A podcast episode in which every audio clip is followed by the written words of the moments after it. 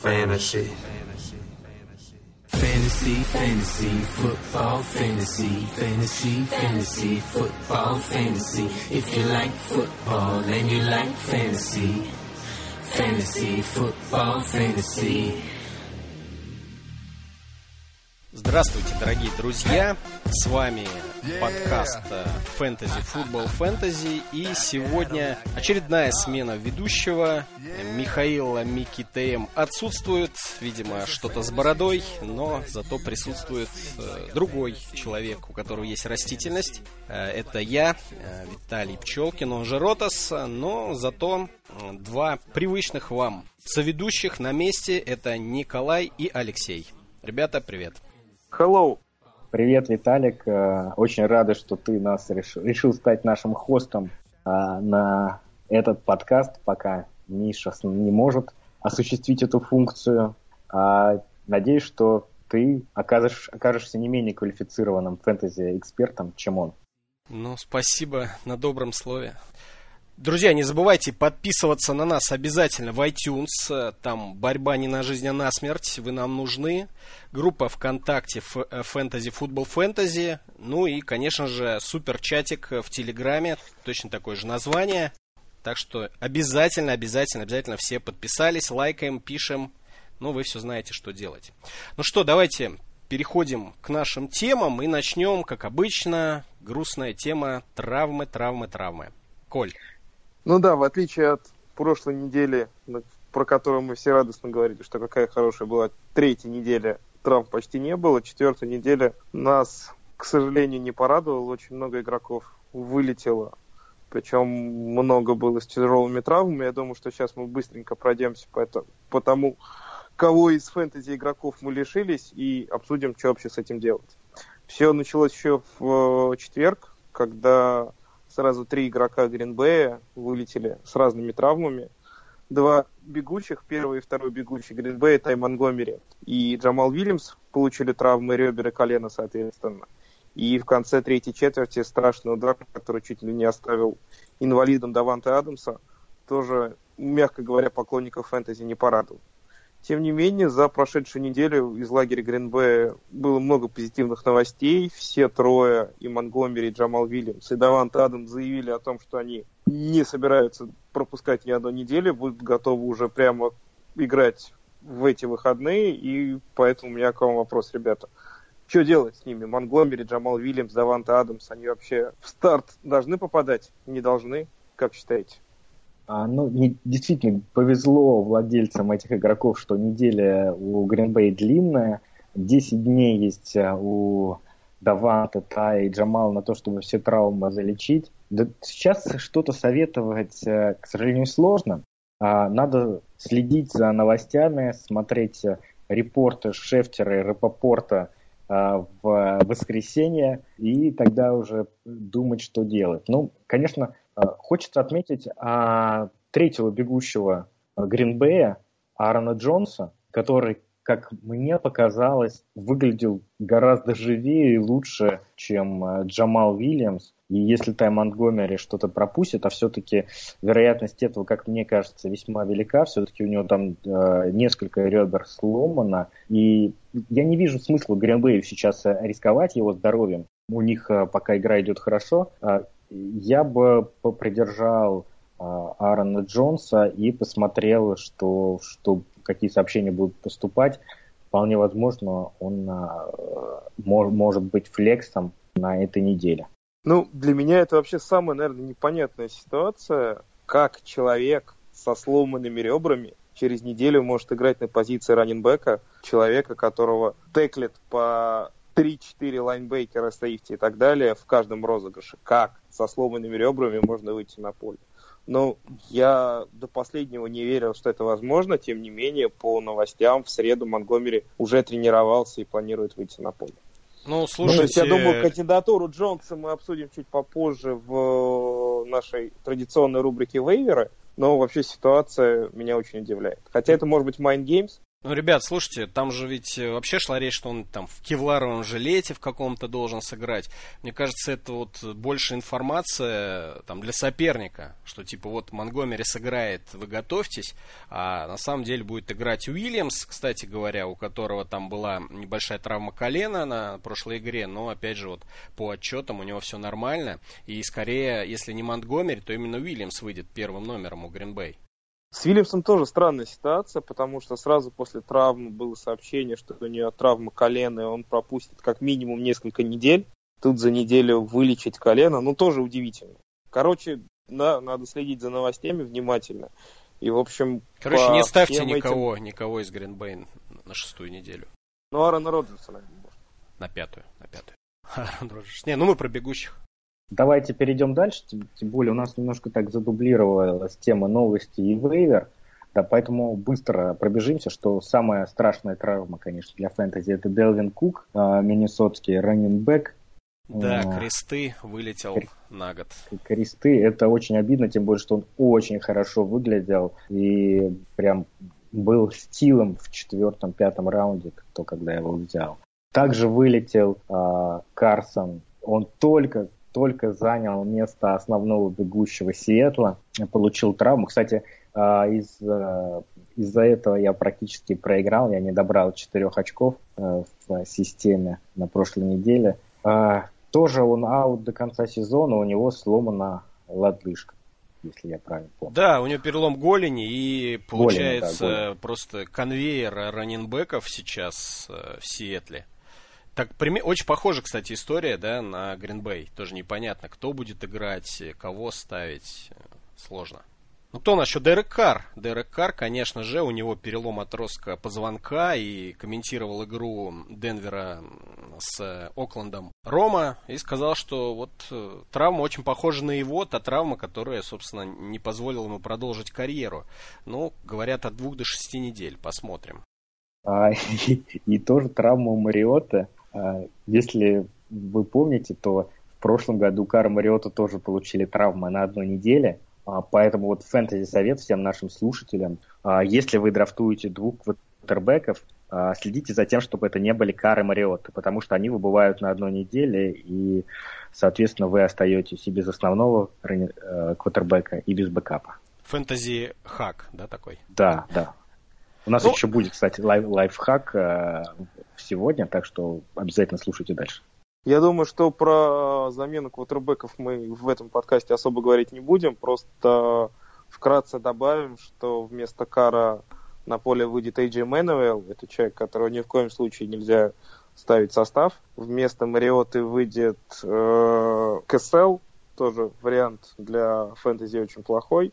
Единственное, что по травме Мариота хочется добавить, тоже, на мой взгляд, непонятная ситуация, потому что по разным сообщениям у него то ли травма подколенного сухожилия, то ли задней поверхности бедра. Он, с одной стороны, day-to-day, но Теннесси подписал Брэндона Видона в качестве замены. То есть это говорит о том, что команда не уверена, что Мариота сможет играть, и им нужен второй квотербек в качестве бэкапа. Но и в любом случае, если Мариота выйдет на поле, он будет очень ограничен он вряд ли сможет что-то добирать ногами, а для игры Теннесси, для игры Мариоты бежать это критически важно, собственно. Да, я... Свою травму он получил как раз во время забега в тачдаун. Поэтому даже если Мариота выйдет на поле, случится чудо, ставить его в ближайшие недели я бы не советовал. Извини, что тебя перебиваю, но я думаю, что подписание Видена как раз говорит о том, что этого если точно не произойдет. Когда команда подписывает э, квотербек, это значит, что другой квотербек точно пропустит игру. И, конечно, травма очень нетипичная для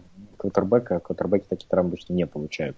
Ну и тем более он э, вообще еще даже не тренировался и, по-моему, не планирует до конца недели. Там главный тренер сказал, что посмотрим, типа будет решение после пятницы, но, судя по всему, действительно Мариот не сыграет. Но Мэтт Кассел это фейспалм вообще полнейший. Ладно, поехали дальше. С травмами вроде все. У нас э, следующая рубрика топ-флоп. Коля, порадуй нас. Да, в качестве перформанса этой недели мы решили обсудить нападение Хьюстона в целом и квотербека Дэшона Уотсона в частности. Э, Дэшон Уотсон набрал 5 тачдаунов в последней игре. Вообще атака Хьюстона выглядит неудержимой. И у меня вопрос к вам, ребята. Это чего? Это надолго? Или это такой двухнедельный флюк новичка? Никто не знает, что делать с Дэшоном Уотсоном. Леш, ты скажешь? Да, да, да. Ну, по моему мнению, это, конечно, флюк. 5 тачдаунов, но точно, точно не будет в матче с Канзасом. А, это, это не значит, что Дэшон Уотсон не стоит того, чтобы быть а, в составах фэнтези команд.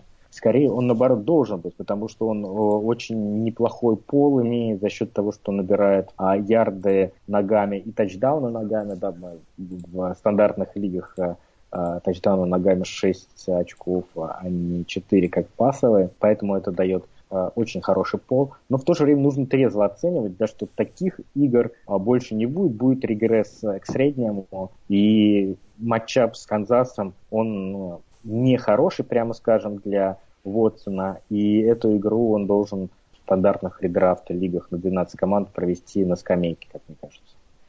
Но здесь, если мы говорим про атаку в Хьюстон, она еще пополнилась на этой неделе очень неплохим ресивером. Выздоровел после перелома ключицы Вилл Фуллер и сразу набрал два тачдауна.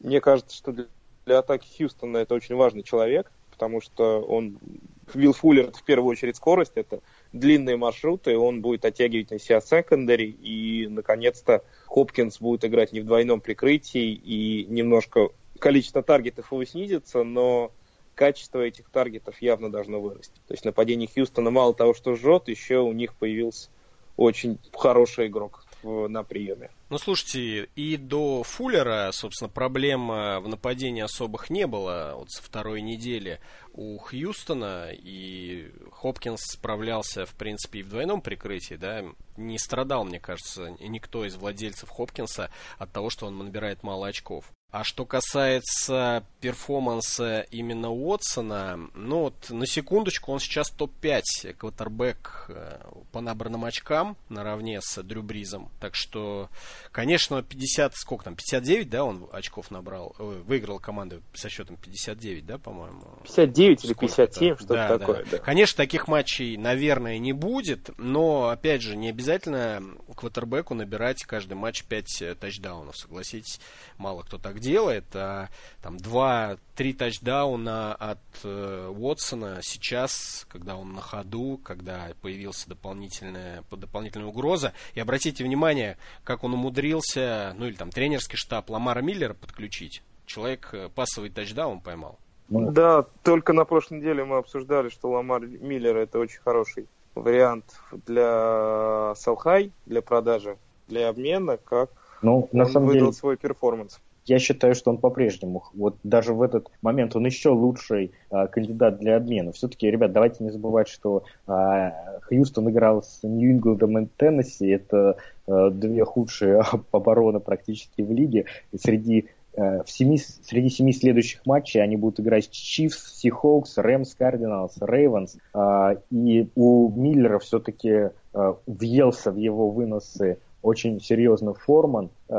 Я думаю, что этот момент даже еще лучше, чтобы продать Миллера, чем тот, который был на прошлой неделе. То есть продаем просто немножко дороже? Э, немножко, да. Ну, мы уже начали говорить о том, что свои очки Хьюстон получил благодаря, мягко говоря, не очень сильной обороне, которая противостояла, противостояла этой команде две последние недели. И здесь мы можем перейти к рубрике флоп. И э, здесь мы хотим выделить оборону команды New England Patriots, которая две недели подряд просто показывает абсолютно ужасающую игру. Если в матче с Хьюстоном атака смогла вытянуть оборону, то в игре с Каролиной и прекрасная игра Брейди, Гранковский и всех прочих не помогла. Чемпионы проиграли, и, конечно, оборону England Patriots хочется обсудить отдельно, потому что по всем статистическим показателям это абсолютно худшая защита лиги. И на этой неделе у Патриотс матч в ночью в четверг против э, Тампы, и квотербек Тампы считается, наверное, один, одной из лучших опций для того, чтобы заиграть, поставить старт. Да, против Нью-Ингланда даже Кэм Ньютон выглядел как Дэшон Уотсон. Ну, они хотя бы одного цвета. Не, ну, ну реально неделю назад а, весь Твиттер пестрел, ну фэнтези Твиттер пестрел, что Кэм Ньютон это а, мертвый для фэнтези игрок, а, его можно сбрасывать. И, кстати, так произошло. В Суперлиге Кэма Ньютона сбросили на вейвер. А, и тут против Нью-Ингланда он расцветает новыми красками. Я думаю, что сейчас у нас а, пойдет война, волна хайпа по Кэму Ньютону, Фанчезу и Келвину Бенджамину. А, но это флоп недели, это Нью-Ингланд, поэтому, ребята, будьте осторожны. Особенно с покупкой этих игроков. Ну, Фанчеза уже расхватали на вейвере, там какие-то бешеные деньги платили за один матч, по сути. Коля, Коль, как ты объясняешь такое вообще выступление Нью-Ингланда в обороне и чего ждать дальше? Э, стоит ли выставлять всех фэнтези игроков, кто играет против Нью-Ингланда, не думая в стартовый состав? Ну, на этой неделе надо выставлять не только всех игроков, которые играют за Тампу, но и всех игроков Нью-Ингланда в состав, потому что по прогнозам букмекеров у матча Баконерс Патриотс самый большой тотал в лиге, и очки должны набрать все. Единственное неудобство для всех фэнтези-менеджеров стоит в том, что игра эта пройдет ночью в четверг, и, соответственно, решение о том, ставить игрока или не ставить, надо принимать заранее. Если ты хочешь узнать мое мнение по поводу того, что происходит с обороной Патриотс, то ну, у меня каких-то поиграем, разумных... по, поиграем немножко в серьезный подкаст. Да, у меня разумных конкуренция, объяснений... Конкуренция, Скорее нет, потому что, ну, по игрокам оборона серьезно усилилась. Появился второй топовый корнербэк.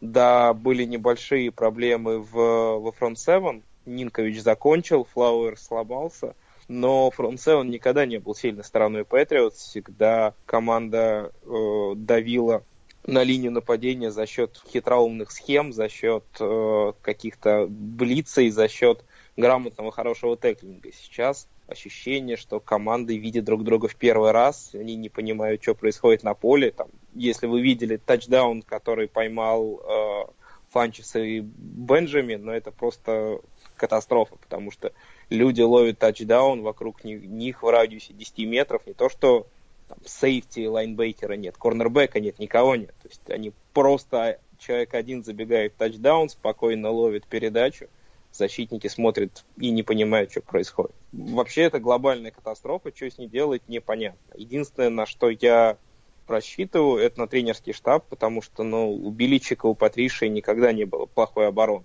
Настолько плохой обороны. Оборона могла быть либо хорошая, либо примерно средняя, но так плохо они не играли никогда. Поэтому я надеюсь, что тренерский штаб разберется, но... Коль, ситуация... за такое короткое время они точно не разберутся. Да, вот, да. Потом боевик я... у них, да? Или, ой, длинная неделя, да, по-моему, получается, не боевик, а 10 дней у них после четверга. Вот может быть тогда что-то, но вот сейчас, мне кажется, Тампа будет разрывать э, защиту не хуже, чем это делали все предыдущие команды. И, кстати, друзья, наверное, не все обращали внимание на статистику защиты э, Нью-Ингланда, просто слышали, да, что она худшая. Это последняя команда в лиге лиги в защите от паса, она в среднем 324 ярда за игру пропускает по воздуху и уже хватанула 11 тачдаунов. И 26-я команда в защите от выноса, 133 ярда за игру, ну, тут, правда, всего 3 тачдауна.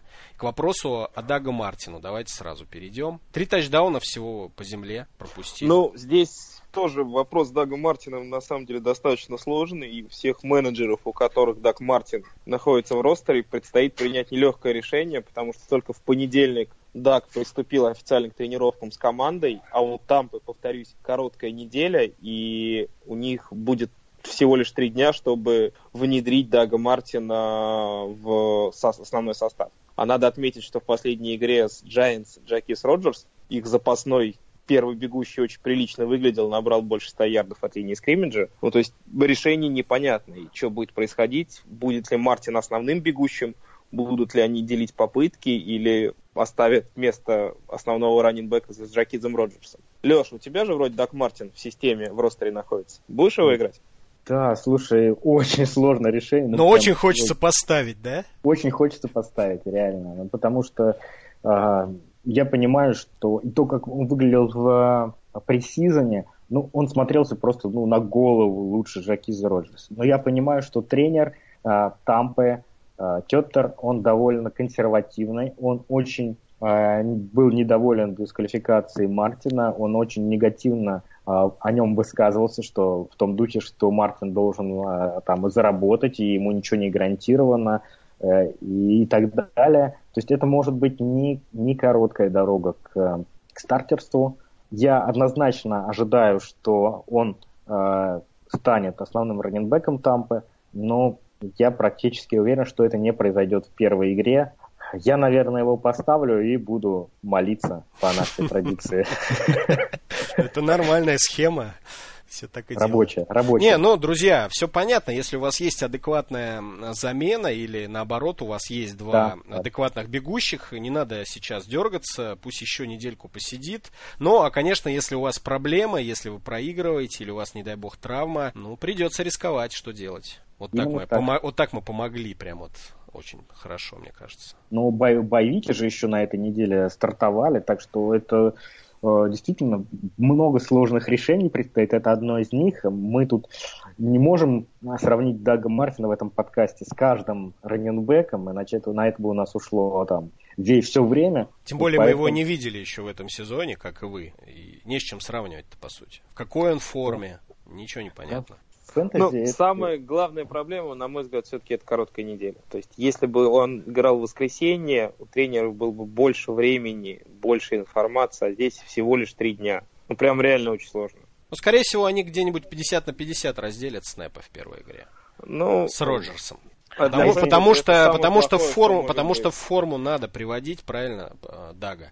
А каким образом? Не на скамейке же это делается, все равно через игру. Да, если, если вдруг они не разделят э, э, снэпы 50 на 50, вы всегда можете э, написать претензию в Twitter twitter.com slash rotosman. Спасибо.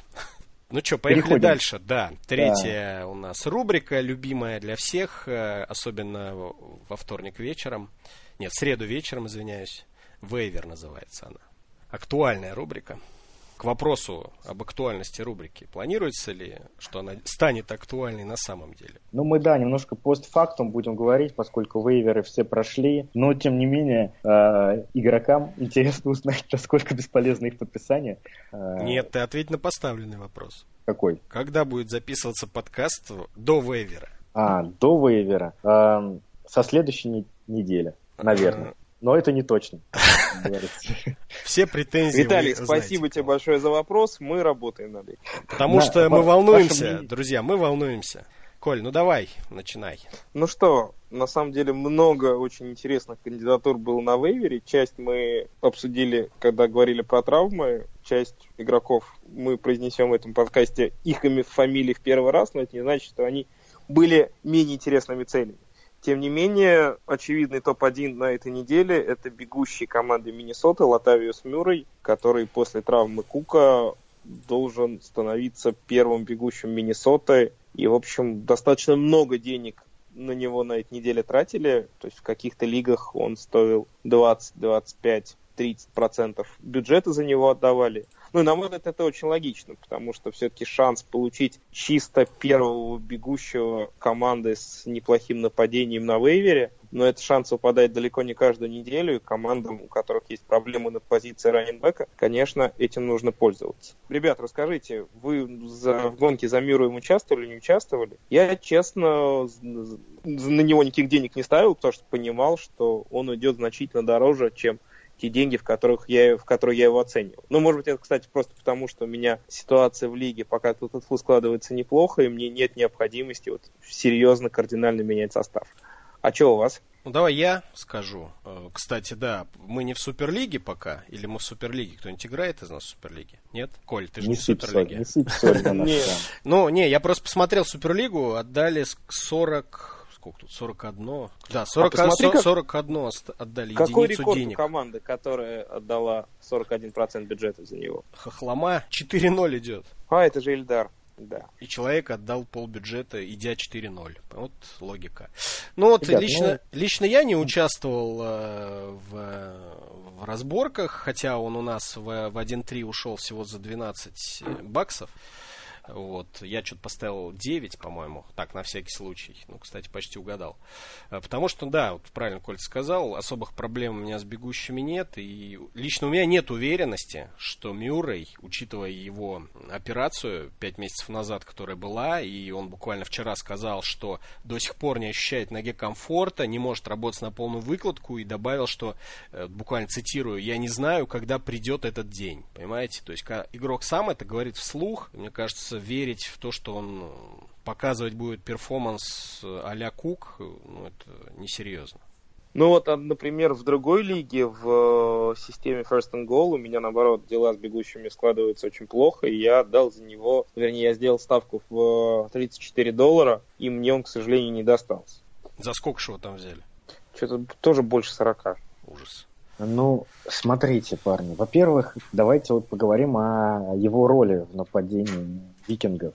А, как мы знаем, там будет комитет с Шериком Маккиноном. А у обоих небольшие травмы, поэтому сейчас про них не будем. А, но интересно, как распределились их снэпы в игре, в, этой, в игре с Детройтом после травмы Кука.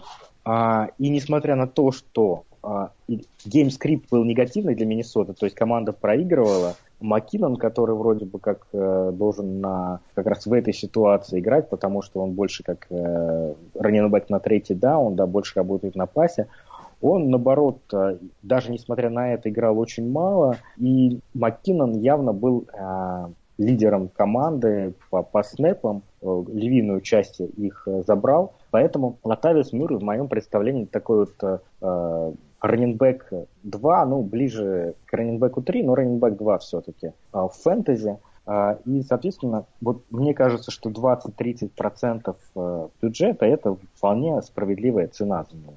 Ну, на самом деле, если ты сейчас затронул кандидатуру Маккинона, вспомни прошлый год. У Миннесоты была ровно такая же ситуация. На второй или на третьей неделе их основной бегущий Питерсон получил травму.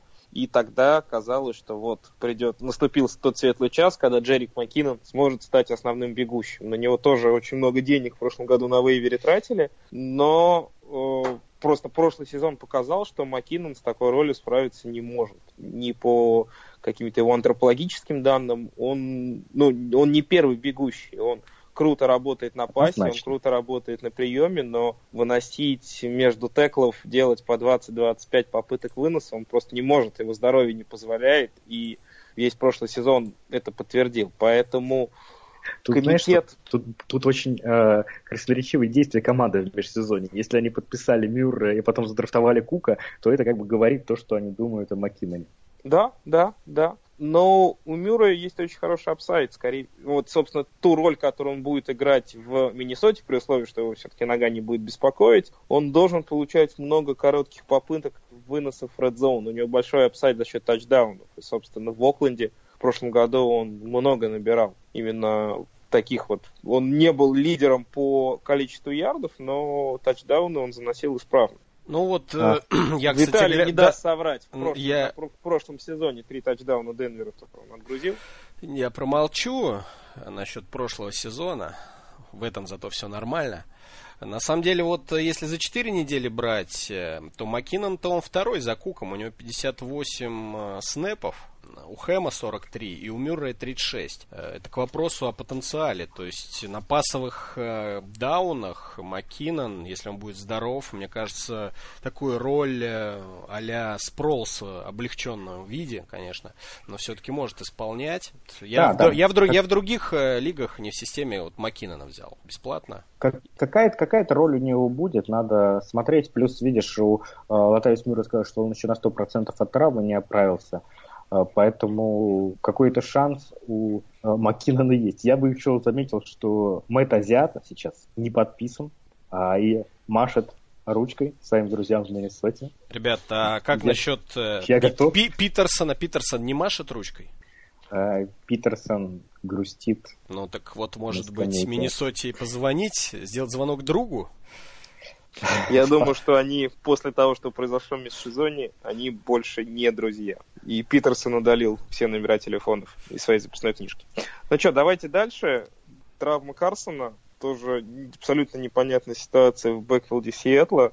Есть Эдди Лейси, есть Томас Роулз, есть Просайс, который вроде выздоровел, есть человек с непроизносимой фамилией Макнисик. Макисик. Макисик. Макисик. Макисик. Ну, Макисик. и, Макисик. и чего, и чего бедным фэнтези-менеджерам со всей этой катавасией делать? Ну, я вам одно могу сказать, э, порадую вас. У них, кроме этих ребят, остался только Майк Дэвис. Но он в practice squad е, и будем надеяться, оттуда его пока не достанут.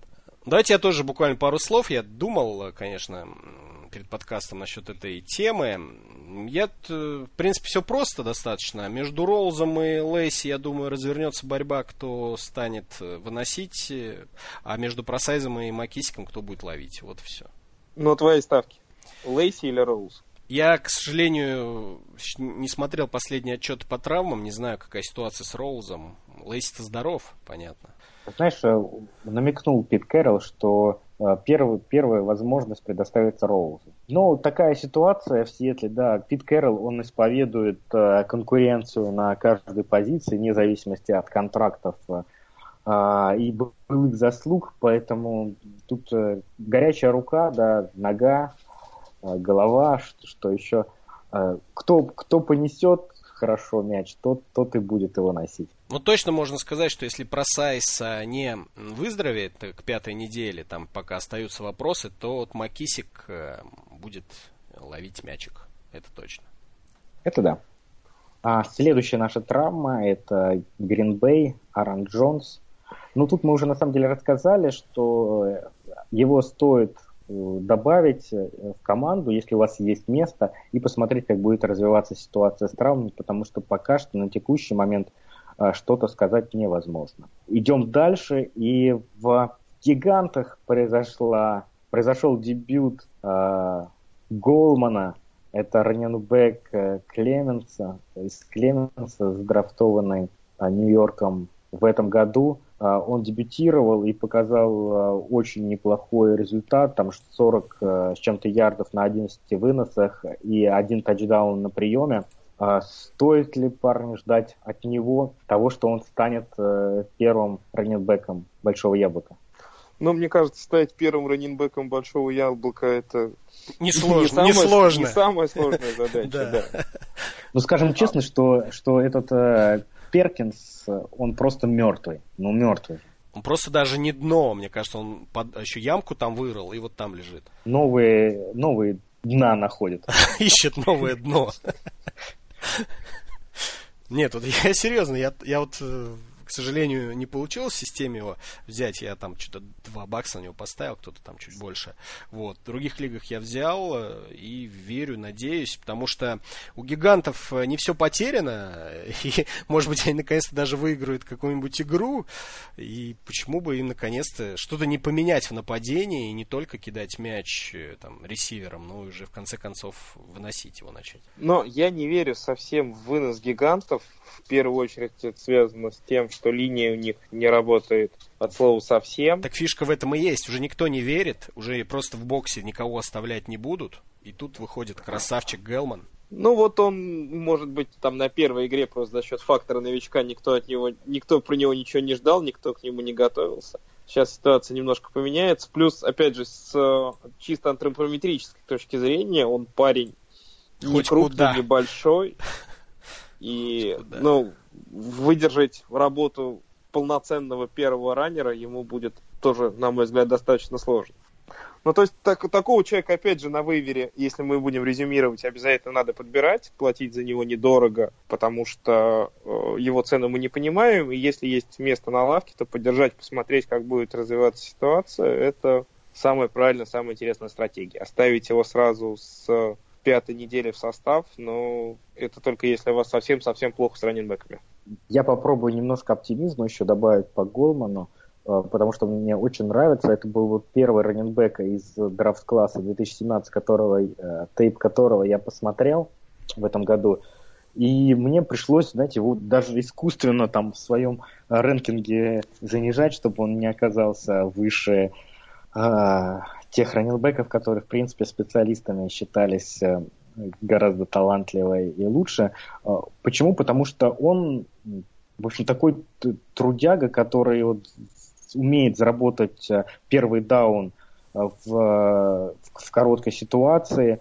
он очень хорош на пасе, он неплохо в пас-протекшене. То есть вот он все делает хорошо. Нет таких областей, где он прям блестяще, там какой-то иллюзивность, да, чтобы он там какие-то сумасшедшие каты делал. Ну, вот он во всех областях выше среднего. И плюс, конечно, гиганты просто обязаны поставить выносную игру, несмотря на свое онлайн, э, потому что без этого у них не получится сбалансированного нападения игры. Я думаю, что Макадо это понимает, но получится ли у него это сделать, я не уверен. Будем посмотреть. Да. Давайте про семейство Браунов. Да, давайте обсудим не только раннинбеков, давайте обсудим еще немножко ресиверов интересный вариант на этой неделе был на вейвере. Это Джарон Браун, очередной Браун, ресивер команды Аризона Кардиналс. Почему мы решили добавить его в список обсуждаемых кандидатур? Да потому что то количество таргетов, которое получает Браун на протяжении всего этого сезона, говорит о том, что сейчас это э, чистый второй принимающий Аризона. У него в каждой игре по 7-8 по 8 таргетов.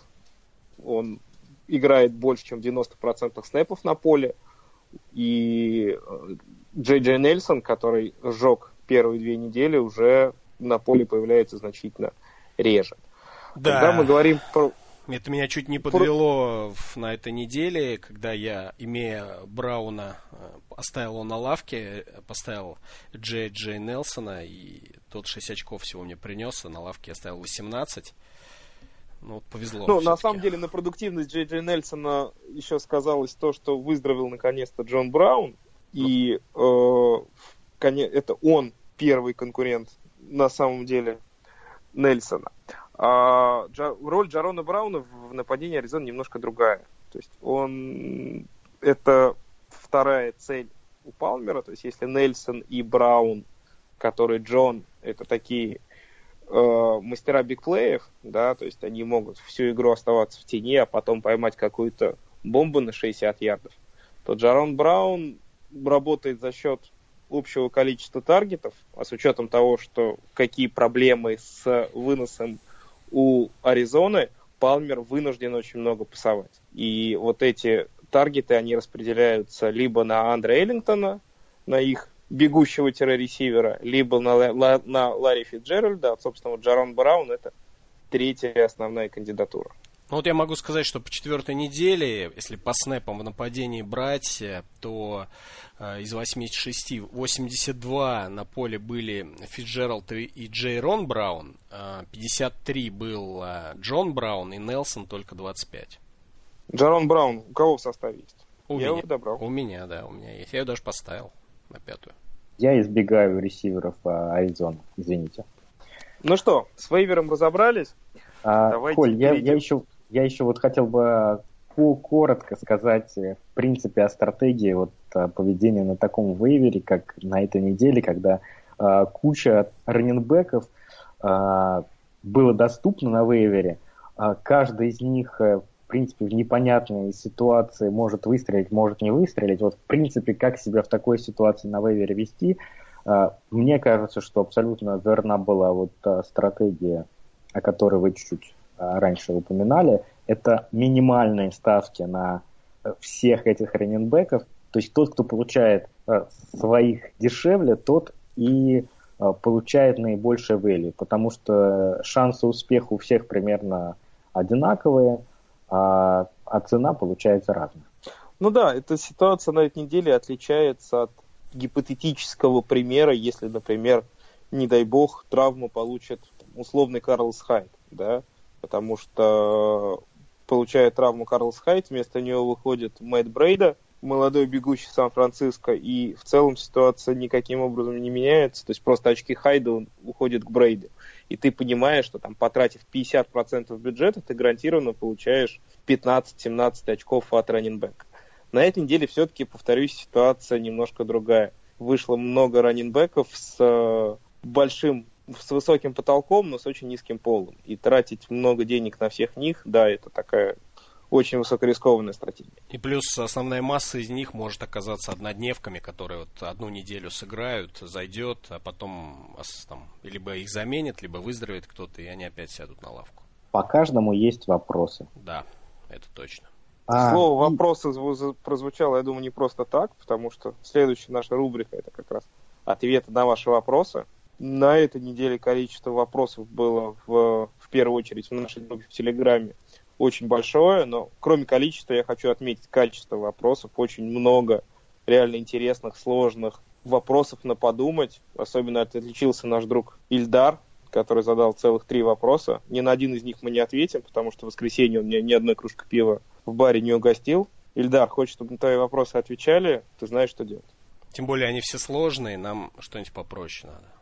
Да, вот, например, Рома Блиц спрашивает, что подскажете делать владельцам команд, если у них травмирован основной игрок, например, Мариотта, и ему нет альтернативы в ростере?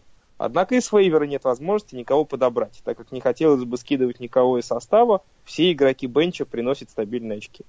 Ребят, вы готовы без квотербека одну неделю проиграть?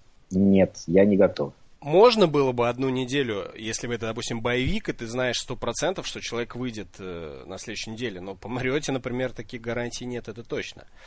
А в целом э, вообще непонятно, что значит на скамейке приносят каждую неделю очки. На скамейку, что ли, они их приносят или куда?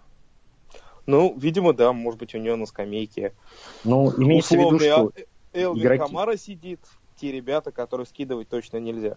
Ну, тут очевидный, по-моему, вариант это скинуть э, самого травмированного игрока, например, Мариоту. Да. Особенно если это квотербек, то я вообще никаких проблем не вижу, потому что э, ну, стриминг квотербеков довольно простое занятие, э, и квотербеков, которых можно поставить довольно много, и при этом потом же его же, этого Мариоту и поднять тоже можно будет. А если не поднимете Мариот, то можно будет поднять, поднять Лака, который к тому моменту начнет играть. Ну, то есть... Э, к декабрю.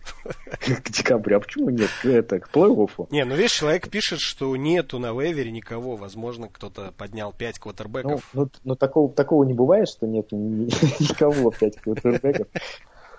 Ну и при всем уважении Мариотта это не Роджерс и не Брейди все. Ну ладно, человек в пример привел. Ну, представляешь, у него а, Бр... Брейди, а представляете, Брейди вот у него травмировался. Вот что делать? Слушайте, ну давайте я вот расскажу. Я на этой неделе, на самом деле, такой хинт применил у себя в системе. У меня тоже, ну, достаточно глубокая скамейка. Я на ней оставил двух игроков, на которых я очень хотел посмотреть, как они эту неделю проведут и не хотел их скидывать до того, как их игры закончим. Один из Поэтому... них Прайер, да, наверное? Нет, не Прайер. Как раз я решил по на, на той неделе по раннинбекам пройтись. У меня было как раз парочка таких чистых хэндкафов на лавке. И я надеялся переиграть вейвер. Вдруг основной раннинбэк получает травму, а у меня хэндкаф уже сидит. Ну, то есть такая чисто лотерейная история. Купил два лотерейных билета, ни один из них не выиграл. Но тем не менее, что я сделал? Я убрал из состава кикера, потому что я предварительно посмотрел, что в понедельник в Monday Night играет Канзас и Вашингтон. Оба их кикера и, э, соответственно, оба кикера этих команд находятся на вейвере. То есть я мог подобрать кикера в любой момент, вплоть до вечера понедельника. Поэтому у меня в лайнапе не было кикера. Я спокойно посмотрел все игры в воскресенье, посмотрел на то, как повела моя скамейка, вот те два игрока, которых я хотел посмотреть. И спокойно в понедельник с утра одного из этих раннинбеков выкинул на вейвер, потому что он, собственно, ничего не принес и основной игрок не получил травму. Забрал с э, вейвера кикера, поставил его в состав и закончил неделю с полным, с полным лайнапом. Ну, это еще, знаешь, под вопросом, нужен ли был тебе кикер. Может быть, тебе к последнему матчу уже все было решено. На самом деле он был мне не нужен, но я просто не люблю оставлять пустые места в слоте. И было много разных историй, когда тебе там в конце сезона не хватит в 6-8 очков, будет очень обидно э, знать, что ты эти 6-8 очков не набрал, потому что на какой-то неделе тебе просто влом было ставить кикера в состав. То есть вероятность этого, конечно, близка к нулю, но тем не менее, почему бы не подстраховаться. Ну, а заканчивая, думаю, с этим вопросом, э, последний вариант, если вот ничего из этого не подходит, это трейд, естественно. Если есть на скамейке много очковых игроков, можно попытаться выменить какого-то квотербека. Ну, тут все равно выбирать что-то придется. Что-то делать будет нужно. Окей, поехали дальше. Вопрос от э, Палагета. Вопрос по конкретным игрокам. Почему Амари Купер и Хулио Джонс приносят так мало очков и что от них ждать? Леш. Ну, с Амари Купером, я думаю, ответ очень прост. Он плохо играет в этом году. Он входит в топ-5 э, худших ресиверов по оценке Pro Football Focus. Он первый среди них. Нет, он не первый, он четвертый. Ну, ну неважно. Да. А, дропает мячи. В общем-то, потерял, наверное, в какой-то мере доверие Кара. Совесть, может быть. Совесть потерял. А, поэтому Амари Купер это такой полубаст. Я не думаю, что э, ситуация... А, а с травмой Кара тем более не, Амари Купер сейчас не игрок основы в фэнтези пока Василий Кар травмирован. Если бы Кар остался, я думаю, что нормализовалась бы ситуация у Мари, он бы заиграл. Ну, конечно, разочарование вызывает такие его результаты. Но если а. говорить про Хулио, каких-то супер проблем я не вижу. Да, Хулио получает травмы, но он получает травмы каждый год, это не новость.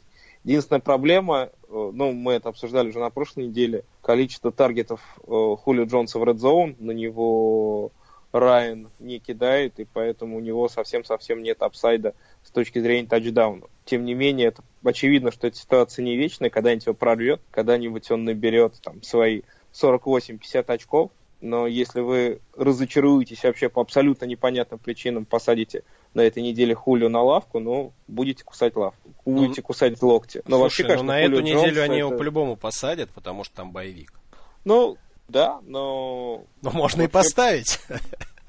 можно и поставить. По-моему, Хулю не, не разочарование, он играет на своем очень высоком уровне. Чуть-чуть меньше очков, но это вот, повторюсь, исключительно за счет тачдауна. Да, это тачдаун, это травма, которая случилась в последней игре. А, я тоже не вижу тут проблемы. Такие как бы спады бывают у абсолютно всех игроков. Это может быть э, момент для buy скорее, чем какая-то проблема. Ну да, там тот же Антонио Браун на этой неделе там 6 или 7 очков получил. Ну и чего? Ну, бывает. А, верь в своих дилеров. Как? Верь, да, ребят, еще добавлю буквально пару слов по Куперу для тех, у кого он есть, и они в шоке, уже собираются дропать его или что-то еще с ним делать.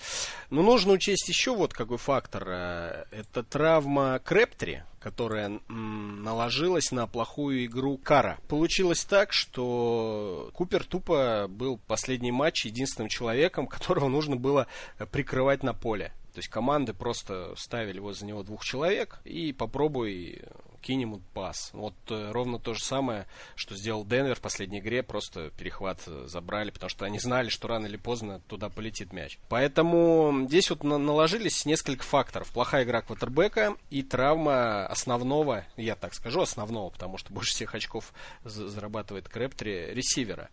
Если бы Крэптри был в порядке, я думаю, рано или поздно Купер свое наберет. Поэтому нужно потерпеть, подождать, э, еще, может быть, недельку-другую, разберутся, что там с э, квотербеком. Ну, а пока искать замену Амари, но держать его на лавке, я думаю, не нужно его никуда девать. Абсолютно согласен. Давайте перейдем к третьему вопросу. Его задает нам а, слушатель Шика или, как его знают в нашем чате Fantasy Football Fantasy, Кошка-Олень. Самый известный болельщик команды Лос-Анджелес Рэмс в нашем комьюнити. Единственный. Стоит ли говорить на примере этого сезона, что ценность э, раннеров в лице повсеместной тенденции использования их в пассовой игре в ближайшие годы сделает их значительно более важным юнитом, чем ресиверы, даже в PPR лиге. Вот такой сложно сформулированный вопрос. Ну ты упрости, я что-то не понял сути. В общем, в общем ст- становятся ли а, принимающие раннеры а, ценнее, а, чем ресиверы даже в PPR лигах? У меня мнение по этому вопросу абсолютно противоположное. То есть тенденция о том, что ловящие раннеры появляются в лиге все больше и больше, их роль возрастает, их количество возрастает, она очевидна, но я бы из этого сделал другой вывод. Это означает, что качественных раннинбеков мы можем получить в середине низу драфта или даже на вейвере. И поэтому, наоборот, удельная ценность раннинбека, она, наоборот, снижается потому что хорошие ресиверы стоят дорого. Хорошие ресиверы редко появляются на вейвере, и их имена известны в начале сезона. Ситуация с раннинбеками, она противоположная. Каждую неделю на вейвере появляются новые люди, которые просто сходу врываются в фэнтези-чарты и сходу могут играть как раз на позиции раннинбека. Не зря мы каждую неделю так много обсуждаем эту, эту позицию, потому что действительно каждую неделю на вывере много раннинбеков. Когда-то чуть больше, когда-то чуть меньше. С ресиверами ситуация иная. Вот как раз увеличение количества ловящих, бегущих, оно обратно пропорционально их ценности. Я назову только одну фамилию, Дэвид э, Джонсон, и все будет понятно. То есть, опять же, есть разные ловящие квотерб... э, раненбеки. Не знаю, что, что тут сказать в целом насчет тенденции, или есть тенденция, нет тенденции. От команд, может быть, зависит. От... Э, ну вот если Аризона научилась использовать так своего раненбека, который лучше ресивера. Вот они научились, а другие нет. Ну а в следующем году научатся еще пять команд. Тут дело в том, что и такие раннербеки, которые они одинаково опасны и на выносе, и на пасе, их э, можно сосчитать по трем пальцам. Да? Это Сики, Белл и Давид Джонсон. Поэтому они-то, конечно... А как же Карим Хант? Добавляй пальцы. Ну, Карим Хан, да-да-да по четырем пальцам. Поэтому э, их ценность, она, конечно, сильно возрастает, и этот драфт этого года показал, что они ушли первыми пиками. Но э, в целом больше-то таких нету, поэтому говорить, что э, все раненбеки растут в, в цене из-за того, что их больше используют на пасе, это, наверное, не, не так. Наоборот, растет разрыв. То есть есть элитные раненбеки, которые уходят вот топ-3, топ-4 драфта в первом раунде, их Леша назвал. И есть и остальные раннинбеки, ценность которых, наоборот, снижается. Это так. Отлично. Если мы закончили с вопросами, мы переходим к следующей рубрике. Виталий, рубрика будет посвящена твоей любимой команде Денвер Бронкос. Ничего себе. Да, да, это такой рояль в кустах. Ты много чего должен знать про эту команду. Очень хочется послушать твое мнение про игроков, которые в фэнтези кругах в, играют, которые играют за Денвер и которые набирают или не набирают очки фэнтези. Э, я бы с удовольствием удивил вас каким-то сакральным знанием, которое я подчерпнул за это межсезонье, но, к сожалению, нападение Денвера не позволяет мне это сделать. Э, ну, кратенько по позициям. Кутербэк Симиан все хайпанули его после Далласа, хотя было понятно, что это флюк, и он дальше показал, чего он стоит на самом деле. Вот у него будет весь сезон такой. Одна из пяти игр будет какая-то плюсовая за 20, может за 25. Затем там 3-4 игры будет мучиться на поле перехватами, без тачдаунов, в общем. Слушай, ну прибавил же он в этом сезоне, но объективно по сравнению с прошлым годом. Я с этим борюсь в группе своей ВКонтакте в Денверской с фанатами Симиана, которые мне упорно доказывают, что это будущий Том Брэди, который выбрали в седьмом раунде. Брэди же в шестом взяли, а этого в седьмом. И после Далласа там просто волна была счастья. Но...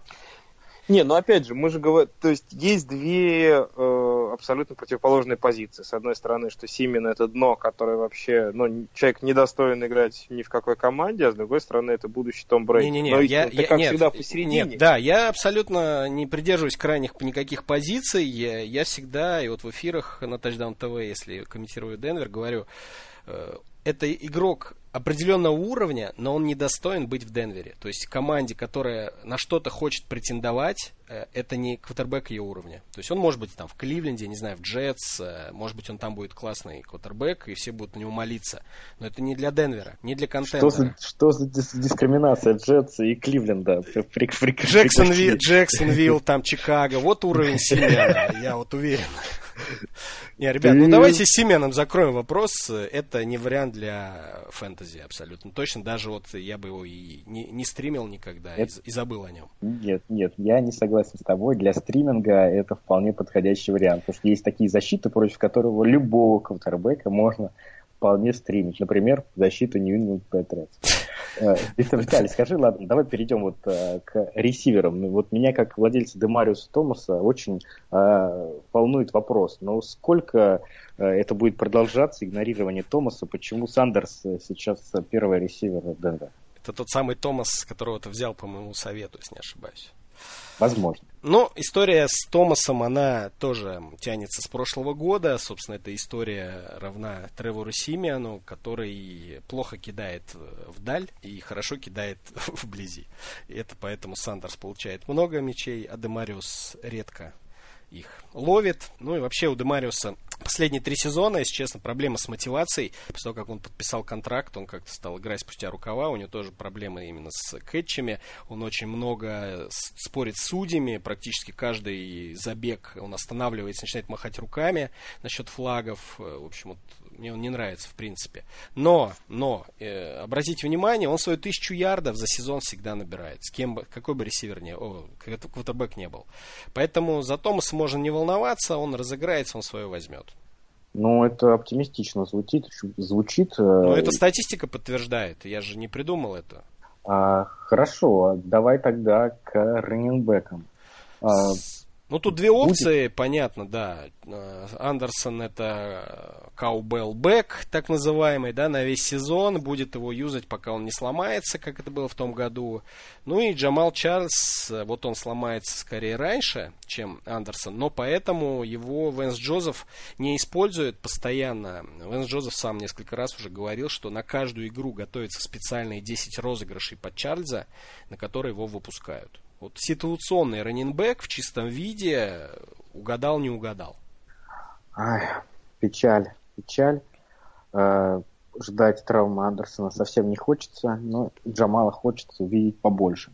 Вряд ли, И вряд ли. Тем более Букер, вопрос. да, сейчас, тем более Букер восстановился, вот э, у него был перелом руки в предсезонке, вот он первую игру сыграл, э, выходил уже на поле с Оклендом, поэтому я думаю, Чарльза мы много не увидим.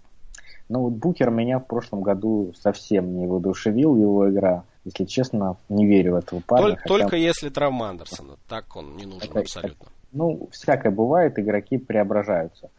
И последний, в общем-то, вопрос по Денверу. Эджей Дерби. Кто это? Это флюковый тайтенд, которого в прошлом году Денвер выцепил из Нью-Ингланд Патриотс. Да, и который абсолютно случайно поймал тачдаун на одну руку, очень красивый.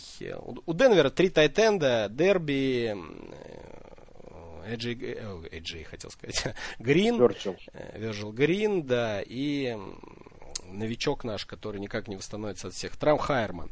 В общем, э, так э, Джозеф не определился, кто у него стартовый тайтенд. Грин на блоке выходит. Вот эти двое бегают, иногда что-то ловят. В общем, с тайтендами тоже глухо. Ровно как и с ресивером Бенни Фаулером, который два тачдауна поймал на первой неделе. Все его нахватали, я долго смеялся. Согласен, да, это, конечно, такой классический случай, да, а, третьего ресивера, который поймал э, что-то на первой неделе, и тут же его начали на вейвере везде, везде расхватывать, хотя понятно, что э, э, таргетов после э, Демариуса Томаса и Мануэля Сандерса остается э, совсем немного. Особенно, когда им, у вас квотербек Тревор Симен. Да, ими никого не прокормить. Спасибо, Виталик, тебе за рассказ про Денвер. Давай тогда э, проверим, сможешь ли ты подхватить э, знамя нашего хоста нашего подкаста в нашем конкурсе стримера. Да, у нас на повестке дня конкурс. Давайте подведем итоги прошлой недели. Э, по квотербекам. На прошлой неделе я выбрал квотербека Дэшона Уотсона, который набрал, внимание, 33 очка. Да. Миша Лака. выбрал Катлера с четырьмя очками, Леша Палмера с 16. Ну, конечно, я понимаю, что вот говоря о выборе Катлера, да, Миши, а, когда мы все-таки выбираем стримера, надо смотреть, чтобы это был хотя бы, ну, немножко квотербек квотербеком. То есть он, чтобы хоть немножко мог двигать нападение. Надо смотреть, чтобы это был не Катлер, вот я так думаю. Ну и что, чтобы игра была не в Лондоне все-таки. А, ну Лондон виноват, окей. Да. Ну, то есть в целом-то матчап у Майами был прекрасный игра дома против Нового Орлеана. Но Лондон Только, все испортил. Да, Лондон это не Флорида. По тайтендам я выбрал Кэмерона Браита, который набрал, внимание, 18 очков. Миша взял Джулиаса Томаса с четырьмя баллами, Леша взял Сафарина Дженкинса с восьмью. Ну, тоже на твою зашло, да. Давай защита. Да, по защитам я взял Гринбей 10, Миша Ягуаров с 15, ты Цинциннати с 8. Итак, итоги недели. Э, Миша 23 очка, Леша 32 очка, Коля 61 очко. Ничего себе. Коля Баба! молодец. Баба! И что там в итоге? По итогам трех недель Миша 67 очков, Леша 106 очков, Коля 114 очков. Бам. В общем, Немножко борьба вырос. Смена лидера. борьба обостряется, конечно, конечно. И только Миша Ну чего? никуда не спешит. Давайте по вашим кандидатурам пройдемся. Начнем мы с, э, как всегда, с квотербеков. Первым квотербека выбирал Виталий. Кого ты выбрал? Я удивлю вас, но это Дэшон Уотсон. И вовсе не потому, что он набрал столько много очков в предыдущей игре. Мы, в общем, обсудили в начале всю ситуацию вокруг э, Дэшона. Не буду повторяться. Пока он горяч, он квотербек двойной угрозы, которых на самом деле не так много в НФЛ у нас осталось. Хотя, казалось, не так давно. Он там каждый второй заносил тачдауны ногами. Он, ну и вернулся, как мы опять же сказали, Уилл Фуллер, появилась новая цель, Ламар Миллера заиграли. В общем, оружие море у него, уверенность есть, и мне кажется, с уверенностью Кутербека и в целом команда воспряла. В общем, вот поэтому я выбрал Уотсона. Так, а я выбрал квотербека, которого... Ты ну, выбрал в прошлый раз, ты выбрал того же человека. Того Подсказывай. же человека, которого выбрал в прошлый раз, это а, Карсон Палмер. А, что нужно сказать про Палмера? А, это то, что а, у него в этом году а, по набранным ярдам он, он занимает сейчас второе место, в то время как по, тач, по а, тачдаунам он занимает а, 20 место среди квотербеков. То есть вы видите, что идет явное а, несоответствие набранных ярдов тачдауном. То есть ярды И- упадут у него, да? Нет, нет. Почему нет? Почему? все, все пойдет к среднему. Вот если бы он, он, он сейчас является а, квотербеком 12, и если, если бы он набирал тачдаун на ярды столько же тачдаунов, сколько в среднем все квотербеки набирают, то он бы сейчас был а, восьмым квотербеком лиги. Э, то есть тачдауны, они придут. Регресс к среднему будет, соответственно, будет больше тачдаунов. Э, Палмер, как в прошлый раз я говорил, не потерял силу руки, все еще может бросать. Э, И в этот раз он играет против Филадельфии, секондари, который, ну, оставляют желать лучшего, то есть их впол- вполне, там они пок- покошены травмами, и вполне можно эксплуатировать этот недостаток защиты Филы. Ну, я на этой неделе выберу тоже квотербека, про который, по которому было много вопросов в первые две недели, но потом он неожиданно начал показывать хорошую игру. Это Илай Мэннинг, квотербек э, э, команды Нью-Йорк Giants. Ну, очень хороший матчап у него.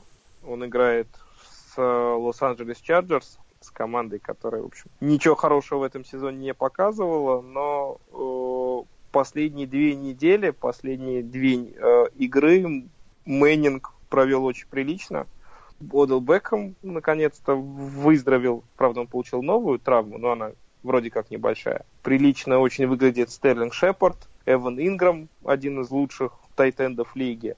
Брэндон Маршалл не умер, открыл крышку гроба, вылез оттуда и начал тоже ловить передачи. То есть целей у Мэннинга очень много, кормит он их э, исправно, тачдаун ногами даже занес. То есть тоже можно сказать, квотербек двойной угрозы. Ну, лишь бы, ли- матч. лишь бы линия его помогла. А то он обычно под, Ну- се- под секами весь матч лежит. Здесь, да, у линии есть проблемы, безусловно, но, тем не менее, последние две игры внушили мне большой оптимизм, и если мы вспомним 2011 год, который закончился победой Нью-Йорка в Супербоуле, они начали сезон тоже со счета 0-4. Ты уверен, что они с 0-4 начали, Коля? Но вот у меня есть, есть. у меня есть такое прямо четкое Я, я, ощущение. я слышал статистику, что только одна команда с 0-4 попадала в плей-офф, и это Чарджерс 92 года. Ну, То есть они, быть. об- они обыграют, Мы значит, ждем, гигантов. я жду, что комментариях придут слушатели и эксперты разнесут меня настоящие. пух Да. и в прах, если что. Окей, давайте к тайтендам. Первый тайтенда выбирал Леша. Леш, кого ты взял? Я в этот раз, поскольку мне поз- позволяли проценты э, владения игроками, мы выбираем тех, кто э, в лигах э, меньше, чем на 50% процентах задействован, находится в ростерах. И в этот раз такой я выбрал чит небольшой, Чарльз Клей, который, по сути-то, он везде должен быть э, в ростерах, но поскольку статистика не позволяет его взять, я его беру, несмотря ни на какой матчап. Это э, топовый э, в этом году. Э, нападение Баффало играет очень эффективно, и э, Клей является чуть ли его не, не основной частью, если не считать там, ну, а основной частью в пассовом нападении как минимум. Да, понятно, что игра строится через Макоя, но, но на пасе именно Клей делает, по сути, игру Баффало. Это просто тот человек, который обязательно должен быть э, основным таем. Да, это, конечно, был чит. Хочешь ты сократить разрыв со мной. Ну ладно, я не позволю тебе это сделать, потому что я на этой неделе заиграю Эвана Инграма, Тайтенда, из тех же нью-йоркских гигантов, новичок, который совсем-совсем не умеет блокировать, но, несмотря на это, выходит в, в, больш... в абсолютном большинстве снэпов на поле, и в каждой игре у него не меньше, чем 5 таргетов, он ловит тачдауны, в общем, опять же, на... в этом сезоне рынок тайтендов очень скуден, и на этом рынке Инграм очень хорошая, интересная опция. Этими четырьмя неделями он заслужил место не то что стримера, а, в общем, основного тайтенда. Ну окей, тогда я беру э, Кэмерона Брейта. Ну, тут есть несколько факторов. Э, во-первых, играют, как мы уже сказали, против патриотов. Худшая э, защита против паса. Во-вторых, у Брейта три таргета в Red Zone и при этом два тачдауна. Для сравнения, у Клея четыре таргета, два тачдауна, а у Инграма два таргета в Red Zone, один тачдаун. То есть Брейт эффективен в Red Zone, это точно, и у него достаточно передач туда.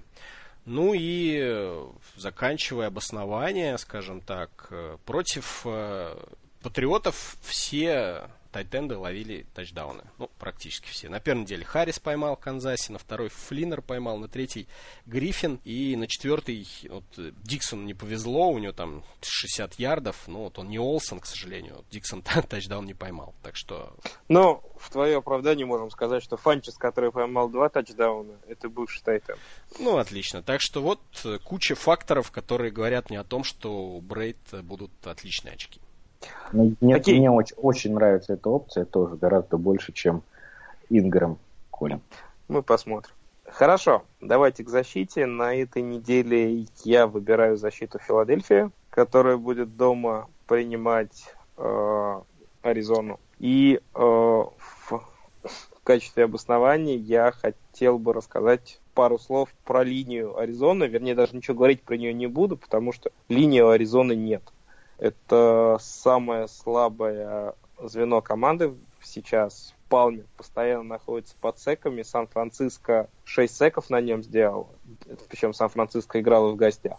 Что будет в Филадельфии с их сумасшедшими, сумасшедшими болельщиками, с их сильной линией, я даже страшно представить. Единственное, что Флетчер Кокс может не успеть восстановиться от травмы, но если он будет играть, Палмеру придется очень плохо каждый сек это плюс одно очко, поэтому только за счет секов Филадельфия может очень неплохо набрать. Плюс еще раз хочу сказать, что о, каждый сезон в спецкоманды Филадельфии заносит 3-4 тачдауна на возвратах. В этом году таких тачдаунов еще не было. Самое время на 5 недель занести первый. Виталик? Я, да, сейчас второй? Да, да. Я вот э, оригинально возьму Цинциннати. Играют они э, дома против Баффала. Ну, собственно, для себя я определял, когда защиту. Я глянул на нападение Биллс. Они в среднем набирают всего 18 очков за игру. Это вполне приемлемо. Тем более на выезде они будут играть. А добавь сюда пасраш Бенгалс неплохой. Там и Джен Аткинс, и Лоусон, Деннард. Вон-то с Барфикт вернулся. В общем, там все пучком. Перехваты работают, э, последние игры. Плюс даже Pix был с, Bay. У Баффала, в общем, это основные проблемы. Почему, опять же, еще один был из факторов Цинциннати. Основные проблемы у Баффала это пасовая игра, которой, по сути, нету. Ну и вынос тоже не особо работает. Что-то застопорился у них раненбэк. Мне кажется, неплохо. Конечно, много Цинциннати не наберет, я думаю. Ну, десяточку вполне. Ну и давайте я озвучу свой вариант. Это я на этой неделе остановился на Балтиморе. Более того, я его в своей лиге в системе тоже взял. Меня немножко удивляют ставки букмекеров, которые считают Окленд без, без Кара фаворитом в матче с Балтимором. Может, они не знают, что Кара нет? Может быть, да. И самое плохое для Окленда это то, кто будет играть вместо Кара. Это Эдди Мануэль, который, ну, просто представляет собой э, такой завтрак для защиты Балтимора. В, игре с Денвером он набрал сумасшедший рейтинг квотербека 20,2. Бог. Да, успел, успел за 17 попыток сделать перехват. Я ожидаю, что линия Балтимора создаст на него а, давление, прессинг, и а, в этой встрече очень вероятно перехваты и, конечно же, пик Сикса. То есть эта ставка не столько, конечно, даже на Балтимор, хотя у них неплохая защита, сколько против Мануэля из Окленда. Отлично, отлично. Ну что, ребят, есть у нас еще какие-то темы, чтобы обсудить? Да тем, чтобы обсудить, я думаю, у нас еще очень-очень много, но, наверное, уже пришла пора прощаться с нашими слушателями. Тут тот человек, который вот э, гуляет с собакой, он уже немножко подмерз, потому что сейчас в Москве прохладно, ну, и на других, наверное, э, регионах России, поэтому ему уже хочется домой и хочется, чтобы мы закончили этот подкаст. Ну, либо если человек едет с утра в пробочке, то, может быть, он даже расстраивается, что подкаст заканчивается. Но всему хорошему рано или поздно приходит конец. Друзья, напоминаю, что обязательно нужно подписаться на нас э, в iTunes. Это очень важно. Кто не подпишется, тот лох. Обязательно на группу ВКонтакте Fantasy Football Fantasy и чат суперский в Телеграме. То же самое Fantasy Football Fantasy, где вы можете пообщаться с ведущими этого подкаста. Это был Виталий Пчелкин, это был Николай и это был Алексей. Всем пока, парни. Удачная неделя. Не забудьте выставить составы. Завтра уже первая игра. Счастливо. Я никогда не сбрею свою бороду, ты слышишь? Never. I said never. Смотри на фейс, мне завидует любой полицейский. Они хотят бороды себе, но нельзя, хоть ты тресни. Гладко выбритый тип тормозит на дороге. А из окна валит дым, и я медведь из берлоги. В чем дело? Документы, где права? Видно, вы не трезвый, видно, вы в дрова Видно, вы в дрова, видно, вы не трезвый Меня зовут Давлад, а тебя Элвис Пресли. Командир, тормози нелепый саботаж Меня ждет столица, меня ждет гараж. Секси лейдиз и небритые мужчины в деле. На жилетку, котов времени нет. Все хотят видеть меня бритым, но мне до икса. Борода на моем фейсе занимает две трети лица. Если ты начал растить, то расти до конца. Небритый тип на лице, ухмылка наглеца. Кто не в курсе, то я с семи холмов Борода нас бреет, как банду сибиряков Тебе не нравится, то обратись в полицию. Ведь я же так зарос, как фермер из провинции. Это модно, как та-та-та-та-тату. Это Seven Hills, добро пожаловать в мою среду. Мою среду. Мы по трассе на 140 километров в час. Те, кто не брит, это трек для всех вас. Мне все похеру, я ношу бороду. Мне все похеру, я ношу бороду Бара, бара, борода Мне все похеру, я ношу ношу бороду Борода, бара, бара, борода Борода, бара, бара, борода Это не мой и я сбриваю все к чертям. Моя кожа на солнце блестит. Без обид, броу, без обид Но девочки не любят, когда их парень не брит. Оу. Я не Лев Толстой и не Фидель Кастро. Сбриваю бороду и брею ее очень часто. Буду брить все, буду, буду брить все Буду брить все, буду, буду брить все Рассел Рейв, Seven Hills, меня отличи. Мои компанеры, те еще бородачи. Тебе придется наш припев на зубок заучить. Давай мочи, нечего лясы точить. Я бороду ношу, выглядит брутально. Попу на авто вожу, линии детальные. Все реально, ты не кипишуй Борода на твоем теле, это больше, чем фэн-шуй. Ты заказывал себе суровый взгляд. Ты заказывал бицухи тела и деньжий наряд. Ага, так говорят, ты бреешь бороду и невзначай Оставь усы и сто рублей, это в карман. на чай Лысый подбородок так себе. Биты на максимум, стилю в релаксе. Я Борода в теме, шоу без теме Даже Филипп тот в теме Мне все похеру, я ношу бороду. Мне все похеру, я ношу бороду.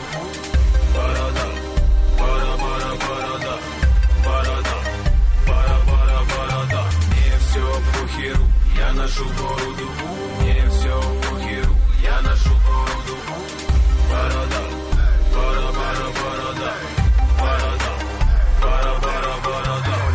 Baby, baby, Москау, baby, baby, Black Star, baby, baby, мой flow, baby, baby, это стайл, baby, baby, Seven Hills, baby, baby, freestyle,